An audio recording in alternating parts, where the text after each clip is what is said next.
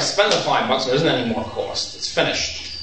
Well, its cost is, is ex ante is the term here. It's, it's, it's prospective. It's, uh, uh, ex ante is a Latin term meaning beforehand. Right? Ex post, ex ante is you're looking toward the action, just about to do something, and you're looking ahead of what's going to happen, consequences or the value to you or something. Ex post is looking back, so an accountant looking back, what happened last year, last month. And uh, so costs are only ex ante. Before you spend it, you have to, before you spend the money, before you spend your time, whatever the expenditure is, before you make your choices, you have your value scales, you pick what you think is the top value to you, the cost is the second highest value, the cost disappears after you do it. After you do it, there's no more cost. You can go back and say, well, gee, I shouldn't have done that or did do that or something. That's some sort of history. It's not, it's not cost. So cost is ephemeral and disappears after the action occurs. Uh, there's a question, for example, of so-called sunk cost, where, uh, well, for example, you, you uh, businessman spends ten thousand dollars on a product, produces a product. He'd like to sell it for ten thousand or for twelve thousand. Let's say anticipates a profit of twenty percent or something. Uh, he's already spent the ten thousand. The product is there already, so we can't sell it for twelve thousand. Nobody wants to buy it. He sells it for five thousand, let's say. But the point, so, but if he says to himself, "I can't buy sell it for less than ten thousand, then I, I, I, my cost would be excessive. I have to hold on to it, and not sell it. It's pretty ridiculous because what because cost has already disappeared. It's too bad he spent the ten thousand, but he's done it already. Now he's stuck with this thing. Now he's to figure what's the mo- most value I can get for it. And so the uh, if it's five thousand, then it's five thousand. There's no more. The ten thousand dollar cost has already been expended and it's finished out the, out the out the window. He now tries to get what he can get for it. So uh, as a result, they're uh, basing something on costs, uh, or what costs supposedly are as an entity is non-existent.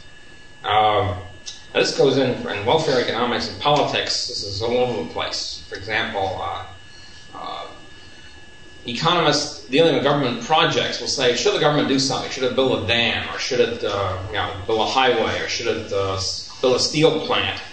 Economists will say, well, you have to engage in a cost-benefit analysis. You take the social benefits, you add it up, put a money, money figure on it, take the social cost and add them up, put a money figure on that, and if the social benefits are higher than the social cost, you should do it.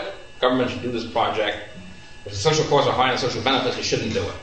Sounds terrific. There's only two problems with it. One, nobody knows what the benefits are. Two, nobody knows what the costs are. Okay? uh, benefits are psychic, subjective to each individual. Costs are also psychic, subjective to each individual. And there's no way to add them up. Uh, even individual it'd be tough to add them up because there's no unit. Certainly, across the, between individuals, you can't add them up. So there ain't no such thing as social costs. There ain't no such thing as social benefits because you can't add them up. Outside of that's a great, great theory. But this is it. This is the main economic prop for most government action now among economists, even so-called free market economists. Well, we add up the social costs, we add up the social benefits to see what what's what. And since there are no such thing as social costs and social benefits, because they're not addable and they're ephemeral and all that, that's you know, so polishes off in one in like five minutes almost all welfare economics that goes down down the brink. Okay. All just all economic justification for most government action. of course, sometimes you see that it sounds free market. Sometimes they say, well, we added up and it looks like you shouldn't build this dam because the social costs are greater than social benefits. So if you say, well, gee, this guy's pretty good. He's blocking that dam. Okay, that's true. On the other hand, he's also justifying 90, the other 90% of stuff the government wants to do. Uh, okay, so the uh, another thing about cost is looking at it pure expenses now. just is monetary expenses or costs of how much you have to pay out. The costs themselves are not given. The costs themselves is another great Austrian insight are determined by the utility of the value the consumers place on the product. In other words, uh, the uh, you have let's say there's a product and entrepreneurs think the consumers will spend ten thousand dollars on it, and say twelve thousand, my original example. Therefore, they're willing to pay out ten thousand dollars on wages, labor, I mean labor, and rent and, and material and whatever. Okay. So, anticipating profit. They're willing to pay out the 10000 because they expect their anticipated consumer demand is 12000 Otherwise, they wouldn't be paying the 10000 They expect that consumers would only pay $8,000 for this thing. They would not pay the 10000 The cost of production, just in terms of money payment, is then determined, not a fixed item, given, God-given somehow, and, and long run and eternal. Cost of production is itself a function of how much entrepreneurs think consumers will pay for. So rather than saying that in the long run, uh, prices are determined by cost of production, consumer prices are determined by factor prices or cost of production in terms of money, quite the opposite. In the long run, cost of production will indeed equal prices, except that the, other, the causal factor is the other way around. In the long run, the cost will be determined by how much entrepreneurs think uh, consumers will pay for it.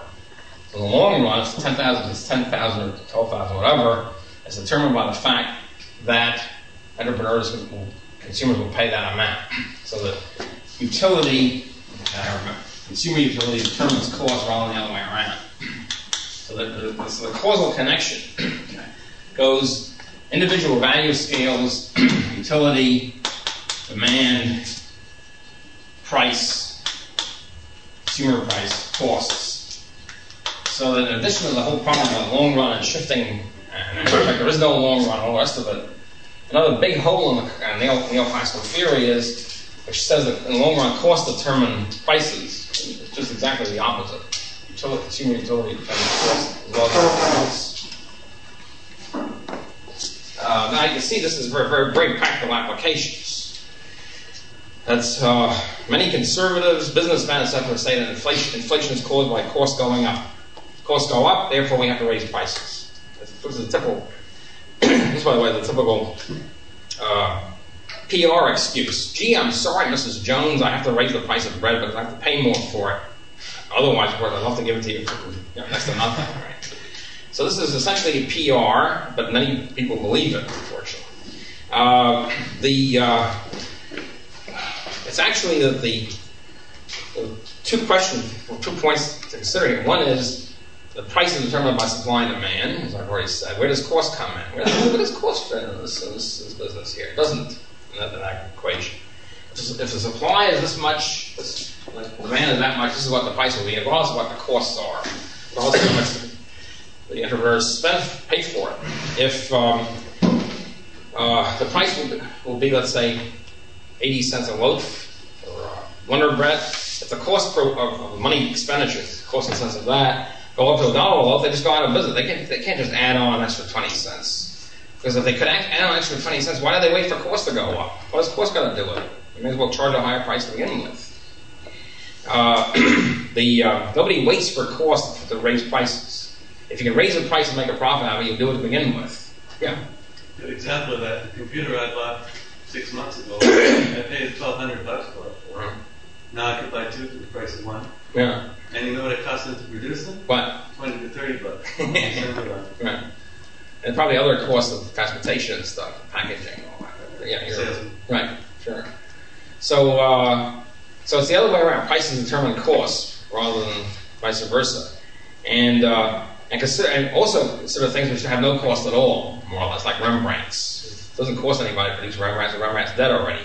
The painting is there and yet it has a price. The price shifts. Yeah. Nice example of that too would be something like uh, energy. If the demand for energy goes up, then because because the uh, the price goes up, uh-huh. uh, the uh, sources of it which are more costly to mm-hmm. produce start producing, so the cost goes up too. Right. Exactly. Cost is determined by price. The amount that businessmen are willing to pay for copper is determined by how much copper products will sell to consumers. So the chain causal change from the consumers back to the to manufacturers back to raw material. And uh, copper will be more expensive because if the demand for copper go, products go up, which will then revert back to the increase in demand for copper. So, uh, and this also goes, of course, to unions because uh, many conservatives, businessmen blame unions, unions for inflation. Well, inflation because unions jack up wage rates, and therefore we have to increase prices. Against the same sort of thing. Uh, the uh, prices go up anyway or go down anyway, regardless of unions, regardless of wage rates. And secondly, the question then asked is why, do, why are entrepreneurs, businessmen willing to pay the higher wage rates? I mean, why don't they say, gee, we can't pay, we lose money if we pay it? The fact they're willing to pay it is a sign they're willing to, you know, that their, their costs they're willing to incur are determined by what they think, think prices are going to go up, they're willing to pay higher wage rates. So the causal chain is once again that uh, from the consumer. The only time when a cost will impinge on price is if, if the supply goes down. Okay. Supply goes down, indeed, price will go up. If uh, you know, if, if, if, uh, if in some way an increased cost results in a lower price and lower production, a lower supply, then the price will go up. Um, you see this, for example, in uh, Sorry, say that again. the only time a price will go up from the supply side is if, if, is if the supply goes down. Cost going up is not going to do anything unless this, it's some, something happens with the supply also contracts.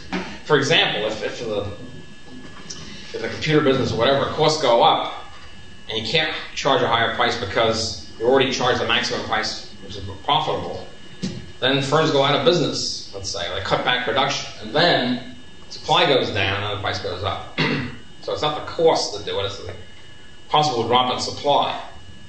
If you're looking for causes of inflation, of course, supply doesn't go down. Obviously, production usually goes up every year, uh, in, in, in the sense. We don't have a situation where every year production business services is 10% less than the year before, fortunately, not in that situation. So obviously, it can't be the supply side that causes the problem.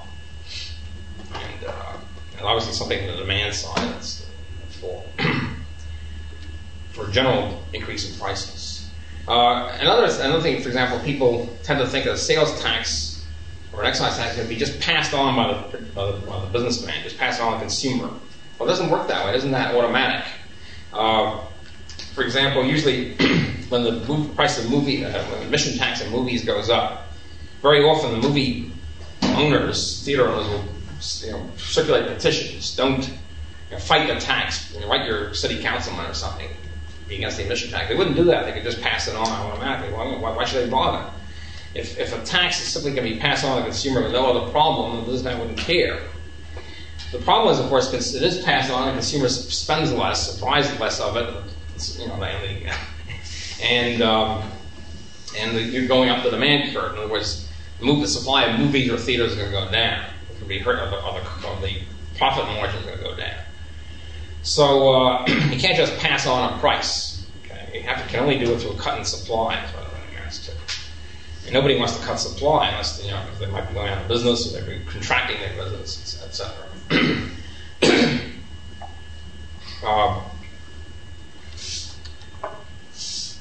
by the way, on, the subject of taxes, it's kind of interesting because, uh, uh, at least in the United States, a lot of the tax, there is, of course, very heavy taxes on liquor for various reasons. Not nearly as heavy as Ontario. Really?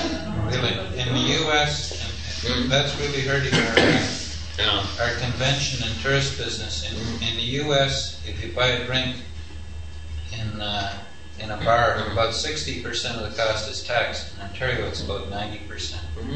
Taxes on taxes. on That really taxes. hurts us. Unbelievable. That's hurting. We, we go our- to we go to the states to buy cheap wine. Wow. We like your tax. Yeah. So uh, what about Buffalo's now? Amazing. Yeah. So part of that is is, uh, is revenue, of course, for the government. Part of it is fundamentalism, where liquor is evil and they have to pay, make the sinners pay. Part of it comes in from businesses themselves. Um, for example, in the case um, in the United States, for example, there are fixed taxes on stills. You pay um, uh, a large fixed amount regardless of the size of the still. And what this does, obviously, is put in by the large liquor manufacturers to, to shaft their small competitors. If you have a fixed tax, if every if every liquor producer has to pay, I don't know, a million dollars as a fixed amount, regardless of how much they produce, obviously the small liquor person is forced out of business. And the big liquor people know that full well. For example, the hysteria we have, of in the, Appalachian Mountains, we have a great tradition of the, of the, of the moonshine. Heroic farmers, moonshiners, out there producing illegal liquor. Now, why is it illegal? It's illegal because they don't pay the still tax, which is enormous, which prevents them from, uh, from setting up their equipment. So there's a constant fight between the revenuers and the, and the moonshiners. Yeah, I guess it's a good note, moonshine. Yeah. Yeah, good. right. Okay. Um, any quick questions before we wrap up the session? There's no such thing as a quick question.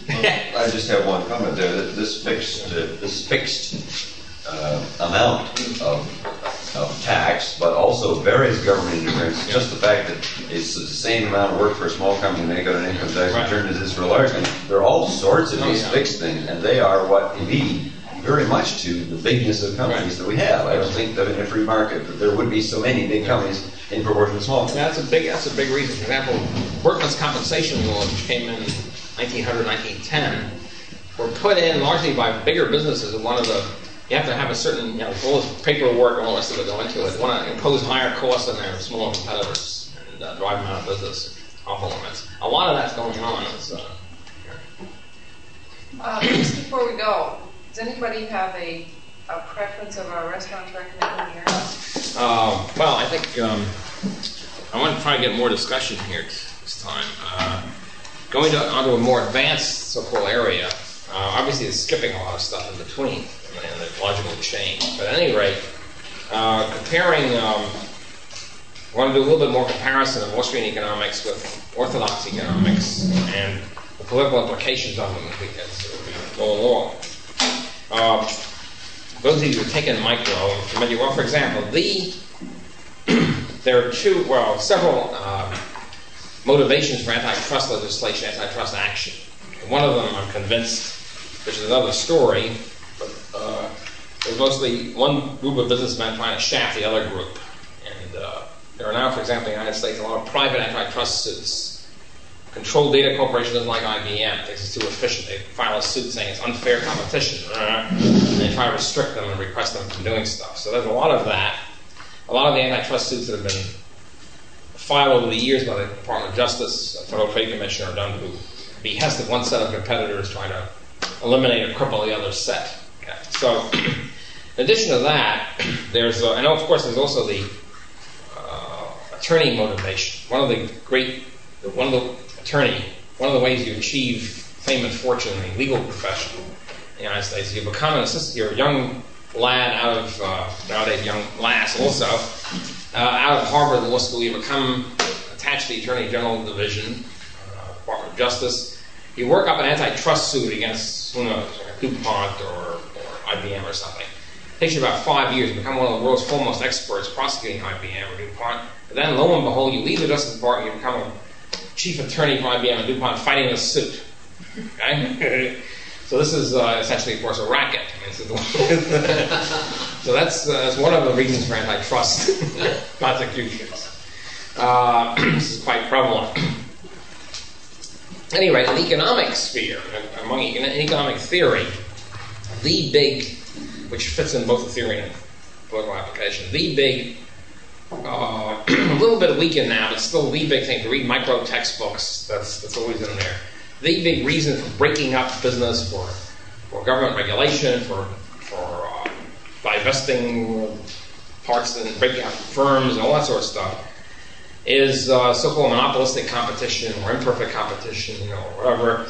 The competition is not perfect. That the competition is, does not meet the standards by which, which economics uh, applies to the real world, and uh, it goes uh, it goes something like it goes basically something like this. Uh, this is sort of a standard thing. There's a another diagram. This is almost, despite all the millions of words that have been written about antitrust, this is basically it. you have uh, dollars, y-axis, quantity produced on the x-axis. Um, the um, you have so-called average cost curve, uh, which is considered to be U-shaped. Right, that, that, that, I don't know the whole thing on this because I don't think I don't agree with cost curves anyway. Uh, basically, it is that, uh, the common sense kind of way that uh, if uh, if you're building an automobile plant and you have this huge amount of equipment, you got you know two two hundred million dollars invested in equipment. If you produce one automobile per year, you're it's very costly because you're geared for the optimum of you know hundred thousand automobiles a year. If you're only mm-hmm. producing one, of course you're like you know I don't know two hundred fifty thousand dollars per per car, something like that. So if you look at, look at average cost, it starts very high. As you keep using up the, equipment, what really is, in the Austrian view, it really is because of indivisibility. You have different kinds of machinery and, and buildings in order to really use them in an optimal sense. Uh, if you start too low, you're going to be, extremely costly per unit. Okay. So you keep going, then average cost declines. And finally, you reach a point where everything is sort of used to capacity or whatever. And you wind up average cost turning upward. You get a so-called U-shaped average cost curve. In other words, total cost in terms of dollars per unit produced. uh, the, um, the assumption is, by the way, that it's a smooth arc. In addition to various, various other problems, average cost. In addition to the fact that you don't know what the cost is because, one thing, costs depend on the on time horizon. If you're going to produce something over a two-year period, cost will be one set of curves. If you produce over a five-year period, it's another set of curves. You have a whole bunch of things going on which can't be incorporated into this. At any rate, you don't know, not only that, including everything else, just like you don't know that the demand curve is any kind of particular shape, you don't know what the shape of this thing is. It doesn't have to be a smooth arc. All you know is it falls at one point and finally reaches a bottom somewhere and then goes up. That's all. Okay. It could be anything. It could be um, something like that. It could be something like this. It could be jagged. Some, whatever. But making it a smooth arc uh, leads to very seemingly simple question, seemingly trivial, makes, to all sorts of implications. You make it a smooth arc so you can get a tangency. You can't, can't get a tangency to get something like that. What's a tangent? All right. At any rate, so that's the uh, the firm. Uh, all right, that's the average cost curve for the, uh, for the firm, business firm. Then you've got the demand curve. According to, uh, I've already talked about falling demand curve, right? Demand curve always fall. According to neoclassical Walrasian current mainstream orthodox theory, uh, it's true that the demand curve of the industry falls, but in, in the true, correct, proper uh, competition, uh, what they call perfect competition, perfect or pure. Notice the loaded terminology here. These are economists who claim to be value free, totally value free, no, no, no political implication, moral implication. They use, use the word perfect to me indicates that it's good. Okay, imperfect seems to be bad. All right, so they at any rate, perfect competition is when the demand curve for each firm is horizontal, perfectly totally horizontal like that. Now, uh, if you look at this thing, if you really analyze it, it's totally ridiculous because how can you have, how can you have a horizontal demand curve? The implication is that if you have the famous example is the wheat wheat industry. Each farmer is so small compared to the rest of the industry that he, he has no impact on the price of wheat. In other words, he can produce, he can multiply his product almost infinitely, maybe even infinitely, still have no impact on the total supply of wheat. Therefore, whatever he does, the demand curve for his particular wheat will be horizontal. And one of the problems with this is that, you know, if the angel Gabriel comes down to him and says, Zeke, I love you, and therefore I'll give you, you know, I'll be able to multiply your wheat by two billion fold. So instead of, you know, whatever bushels of acre you're getting three billion times that, he will have an impact on, on the wheat market. Doesn't matter he's a small farmer. Okay, so that's so it's not really horizontal. Maybe slightly like that or something like that. as soon as you get that kind of, as soon as you enter any kind of um, qualification of this thing, the whole theory is shot. I'll show you why in a minute. The assumption is that the, the, the horizontal why do they assume that a horizontal, oh, so small wheat farm, teeny little wheat farm has a horizontal demand curve for Zeke, Zeke's wheat. On the other hand, every other firm in the real world has a falling demand curve because any firm, whether it's IBM or even whatever, Control Data or anything, will have some kind of impact. Wheaties, uh, Wonder Bread, if they keep producing more of it, they'll have to cut their price. They have an impact on the market. They're big enough. Yeah. This may seem like a silly question, but Frank's talking about the supply curve talking about these guys producing more or less. Does that affect the supply? Yeah, increase in supply, sure. sure. I don't think the supply curve, I don't think there is a supply curve, like I've said before, except in a very long run sense. That's one reason I don't know that. but increases the supply of the product, we shift the, the vertical line to the right, you get all these. And, but if you have it if you have a firm which is infinitely small compared to the industry, you have 20,000 wheat farms, each wheat farm is teeny, then you might get something like, the theory, you get something like horizontal anchor for each wheat farm. Anything else is evil. Why is it evil? Why is it in- inefficient? To have a larger firm which does have an impact on its market. And here is the, here is the, this, my friends, is the, the reasoning behind it. This is why the impetus of economics in the 30s until fairly recently was you should try to break up industry so that they approach the level of a small wheat farm. break up each firm. You have a, if you have a smoothly arcing average cost curve, it's the same given the firm, right? Given the firm, important, firm X producing widgets. If it has a horizontal demand curve, like that, okay, this average price, this means the average price is uh, $10 a widget, if average cost is $8 a widget, makes a profit of $2 a widget, right? In equilibrium, this is not the market equilibrium we're talking about. This is a different kind of equilibrium. This is totally different kettle of fish. This is long run equilibrium. Long run equilibrium is such which the economy is supposedly in, not only tending to it, but in, according to the orthodox economics. In long run equilibrium, nobody makes any profits. Nobody makes any losses because there's no uncertainty. Everything you freeze the economy, freeze the data, you freeze value scales, which remain frozen forever.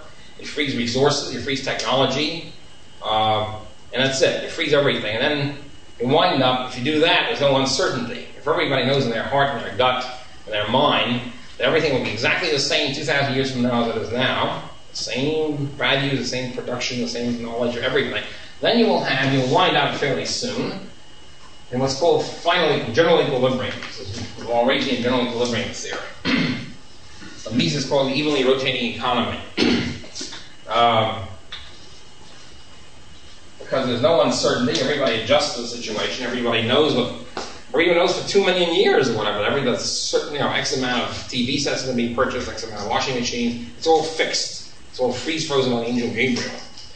And so you wind up then with a tangency, okay, the magnificent heroic tangency occurs at zero profits. How do you and zero how do you make zero profit zero? It means your total revenue is equal to your total cost.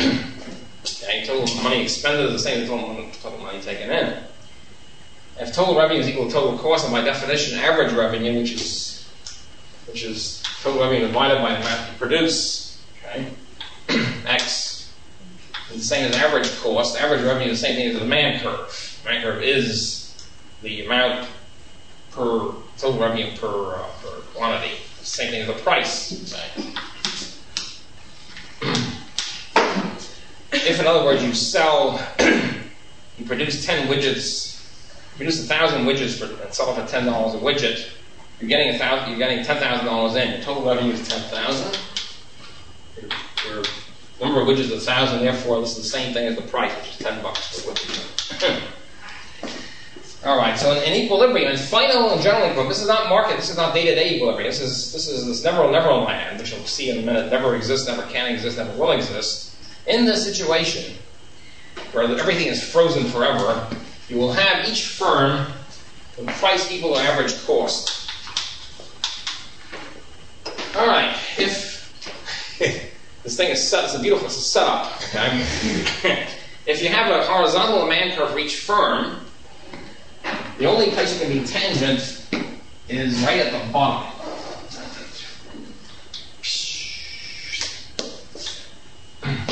If the same firm is an imperfect, monopolistic competition, which by definition, definition means that it faces a falling demand curve, there's only one place to be tangent to it. It's falling, right?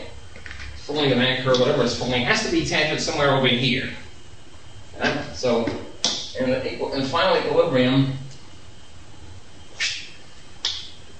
and then these guys say, aha, see, what do we conclude from this? We conclude from this as follows. If a firm the economy is a perfect competition, which is this by definition, perfect, its production will be higher and its price will be lower than if it's an imperfect or monopolistic competition. QED, end of, end of the analysis. Therefore, consumers are being shafted by imperfect competition of the real world. They are. They would benefit if every if every firm was so tiny that they were being a perfect competition. That is the that is the conclusion. That's the basis for antitrust legislation and all the rest of it. Now, there are many holes in this argument. Maybe you, maybe you can supply me with some of the holes before I give them my blockbuster conclusion. See any holes in this, uh, this line of reasoning? I didn't understand how you get the definition of perfect just horizontal. It's just it's just called perfect. It's arbitrary. Yeah, it's the name is it's called perfect. Uh, one of the reasons because the knowledge is perfect, by the way. You have perfect knowledge. You know what your demand curve is. You know what your cost curves are. You know what Perfect. It's, it's The market. you need perfect mobility of people. perfect mobility, right? Well, for one thing, I mean, this will never exist. I mean, no further demand curve is going to be horizontal no matter what. Precisely. So everybody is imperfect to some small extent, so everybody is getting shot. Everybody going to chat, and, and this gives the excuse for the you set up an ideal, supposed ideal of perfection, which the market is failing, all right, to, to achieve, and therefore the government then is supposed to have a rationale for stepping in and trying to create these perfect conditions. And then and once again, once again, they've got the good word.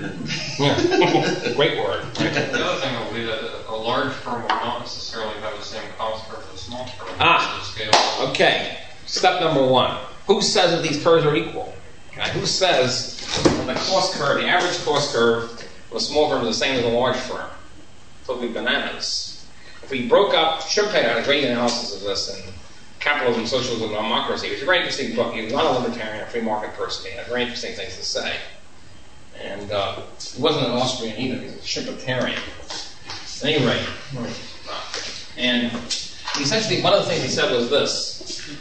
Okay, folks, let's assume you're right. Let's assume that in the present state of evil imperfection, we're up here instead of down here. But suppose you try to take General Motors and break it up, try to make it perfect, try to make it so that break it up in teeny little pieces so that each one would be have a horizontal curve. You have like you know, 500,000 teeny little firms, each of which has a cost curve, however, way the hell up here, because you're not taking advantage of large scale production. So even though the consumers have a wonderful benefit of being down here on the bottom of this thing, they'd be, still be paying a hell of a lot more for much less. Okay. So let's hooker number one. Who says that the cost curves will be the same? in fact, the reason why there is a big, larger business in many cases, the cost curves are, are lower. You're taking advantage of large scale production and indivisibility. You're able to buy, get a bigger machine and stuff like that. Okay. So that's okay. That's hooker number one. Uh, yeah. Doesn't it require, does this allow new businesses to enter the market? I think it's new. It's all frozen here. Yeah, that's what I was going to say. It would require that everybody has to consume exactly the same amount that they do now and not produce any more net people in the world Right. at a net consumable level of their lives. There's no innovation. There's no there's no Yeah, new discoveries. No, nothing. There's no Just nothing. absolute stagnation. Things are given. As, the cost, as the, as the textbooks say, That's absolutely we have given the demand curves, given the cost curves, given products. And everything, all what real competition is really about, which is trying to find out what's going on, which is trying to beat out the other guy, which is trying to find out, invent new things, outcompete the other guy. All this is tossed aside because you have perfect knowledge. Everybody knows the demand curve. Everybody, know, everybody knows the product. Everybody knows the cost curve. And then you grind this stuff out. Even as such a simple thing as equipment wearing out Yeah, would throw this thing right out the window. The assumption the is the standard of living would just keep going like this. well, the assumption is the equipment is would go on. replaced automatically, so at the same rate that it's. Uh, it's The exact perfect time. exact perfect. Yeah. Not only are the cost curves different for different companies, as was pointed out, but the effect of the free market will tend to produce the lowest cost curves Right. for companies. And so if you break people up and or interfere with it in any way, Right. you're going to raise, you'll get higher cost curves, and therefore you'll get these equilibrium points for each individual Absolutely. company higher up. Oh, Right. Well, what will just happen because of the scales of the economy will be that the cost curves with the imperfect competitors will be lower, and they'll still be imperfect. And the Yeah. public, but the price will still be lower. Exactly. You have this sort of situation. Let's assume you're here, and you have the you have the perfect competitors will be teeny little firms that are on the bottom, whatever their cost curve is, but what's way the heck up there. And that's precisely it. Yeah. If the cost not smooth, you might hit tangencies along the bumps. Precisely. Now we come to this. Who says this? Who says these curves are smooth? Nobody says. No evidence for any of this stuff. Again, the quality. What we know is qualitative. What they try to assume is quantitative. There's no evidence that has to be like this. Supposing, for example, is one of my favorite things. What if the cost curve is a little bumpy? Like, something like that, then it only hits a tangency like here. You know, you can easily construct a situation where the the, the falling demand curve just as tangent at the same spot as the, as the, as the, the horizontal one. Only needs a little twist here. And as I say, there's no evidence for any of this stuff. In fact, why think it's smooth? Just, you know, Well, the, uh, the exact opposite of what somebody just mentioned. Uh, wouldn't they say, well, if you had General Motors and if it ended up being the only car company, then of course there's no, supposedly no limit on their, on their prices. Well, that's something else. That's that's not the cost problem. See, that's a little different. That's uh, now you're dealing with the real world where you're not assuming zero profits and zero losses. Oh. That's another, but that's an no, that's an interesting area. That's uh, that whole cartel thing is uh, that uh, we should go into it because it's, it's important anyway. There's two other Yeah, things. sure. One of them is Okay, that we'll back to you're, that, yeah. you're assuming people are prepared to work for zero profit. Yeah, that's right. And uh, I can't see how, if they're only small companies, people are prepared to work for zero profit. Why indeed are they working to zero profit? Well, the, the um, they try to get around that. the, uh, the two wings of thought. Schumpeter himself thought, and, and in general equilibrium, there'd be zero profit. I, not. Sure, I don't know why you, you maintain your capital at zero profit. Why you just won't let the whole thing run down. The more more rational view of it was that the profit would be long run rate of interest, just enough, uh, three percent, six percent, whatever, just enough to keep maintaining the capital. And so you'd have wages of management, so take into consideration. You have uh, interest Suppose payment. it's owner managed. Huh? Suppose it's owner managed. Well, yeah, but you can you can It's not confusing conceptually. it with the real world, right? Yeah, well, you can conceptually uh, separate it out. See, in other words, you say, well, here the guy owns his own firm. You say, well, part of his returns are, are wages to, to uh, his management. Part of it is uh, interest on his capital investment. You can sort of separate it out. It's different, obviously very difficult to do in practice. Conceptually, you can say, okay, he's got his labor of management, whatever that is, and he's got the, uh, the, capital investment. But see, the capital investment is very different here. You assume no, change. Everything's certain. Capital investment then is pure time preference. It's the interest is then a function of fact you have to wait, which is important. But you cut out profits and losses, which is the entrepreneurial part, which is the other. Well, Austrians adopted this from Frank Knight, and in some ways it wasn't Austrian, and uh, that take the return on, business firms on investment, there are two parts to it. There's a return for waiting, for just simply for well, for waiting in the sense of well, two things. One is the, uh, the capitalist provides to the workers and the landowners the other factors of production. It's important service.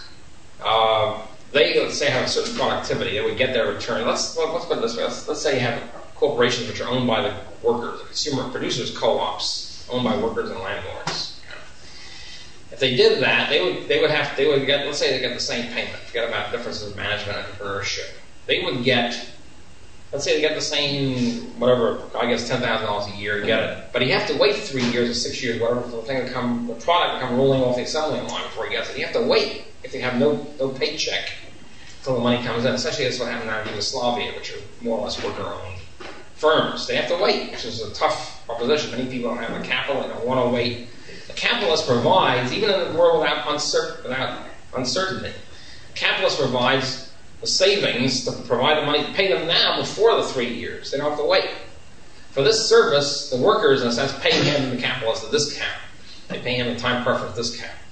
They pay him 6%, 8%, whatever. They're happy to do that because they're getting money now instead of having to wait three six years for it. That's the time preference. Right? Really, our interest. Where you have a um, uh, where essentially in a time part in a time market, this is one of the contributions of of Austrians, by the way. Interest is not just a loan; it's the whole the whole profit system. Interest pervades the whole capitalist system or market system. Uh, on a loan, it's very easy to see this, right? Uh, and by the way, the more our interest, the um, the creditor, okay, let's say, gives to the debtor an exchange, or the creditor gives to the debtor right now, say ten thousand dollars, and he, in return for an IOU, saying I will pay you whatever eleven thousand dollars a year from now. Okay, so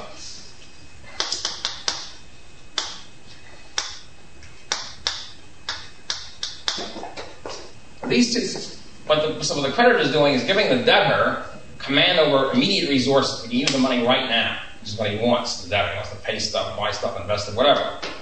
So this is a present good. Most things called present good. Is something which is this money is useful right now. On the other hand, this IOU is a future good. It's only the creditor can only get cash it in, or start using the money a year from now. So this. So the, debt, the creditor is exchanging ten thousand dollars present money for future money, present good for future good. Because present good, because of time preference, which everybody has, and, and different ratios, everybody prefers money now to money later.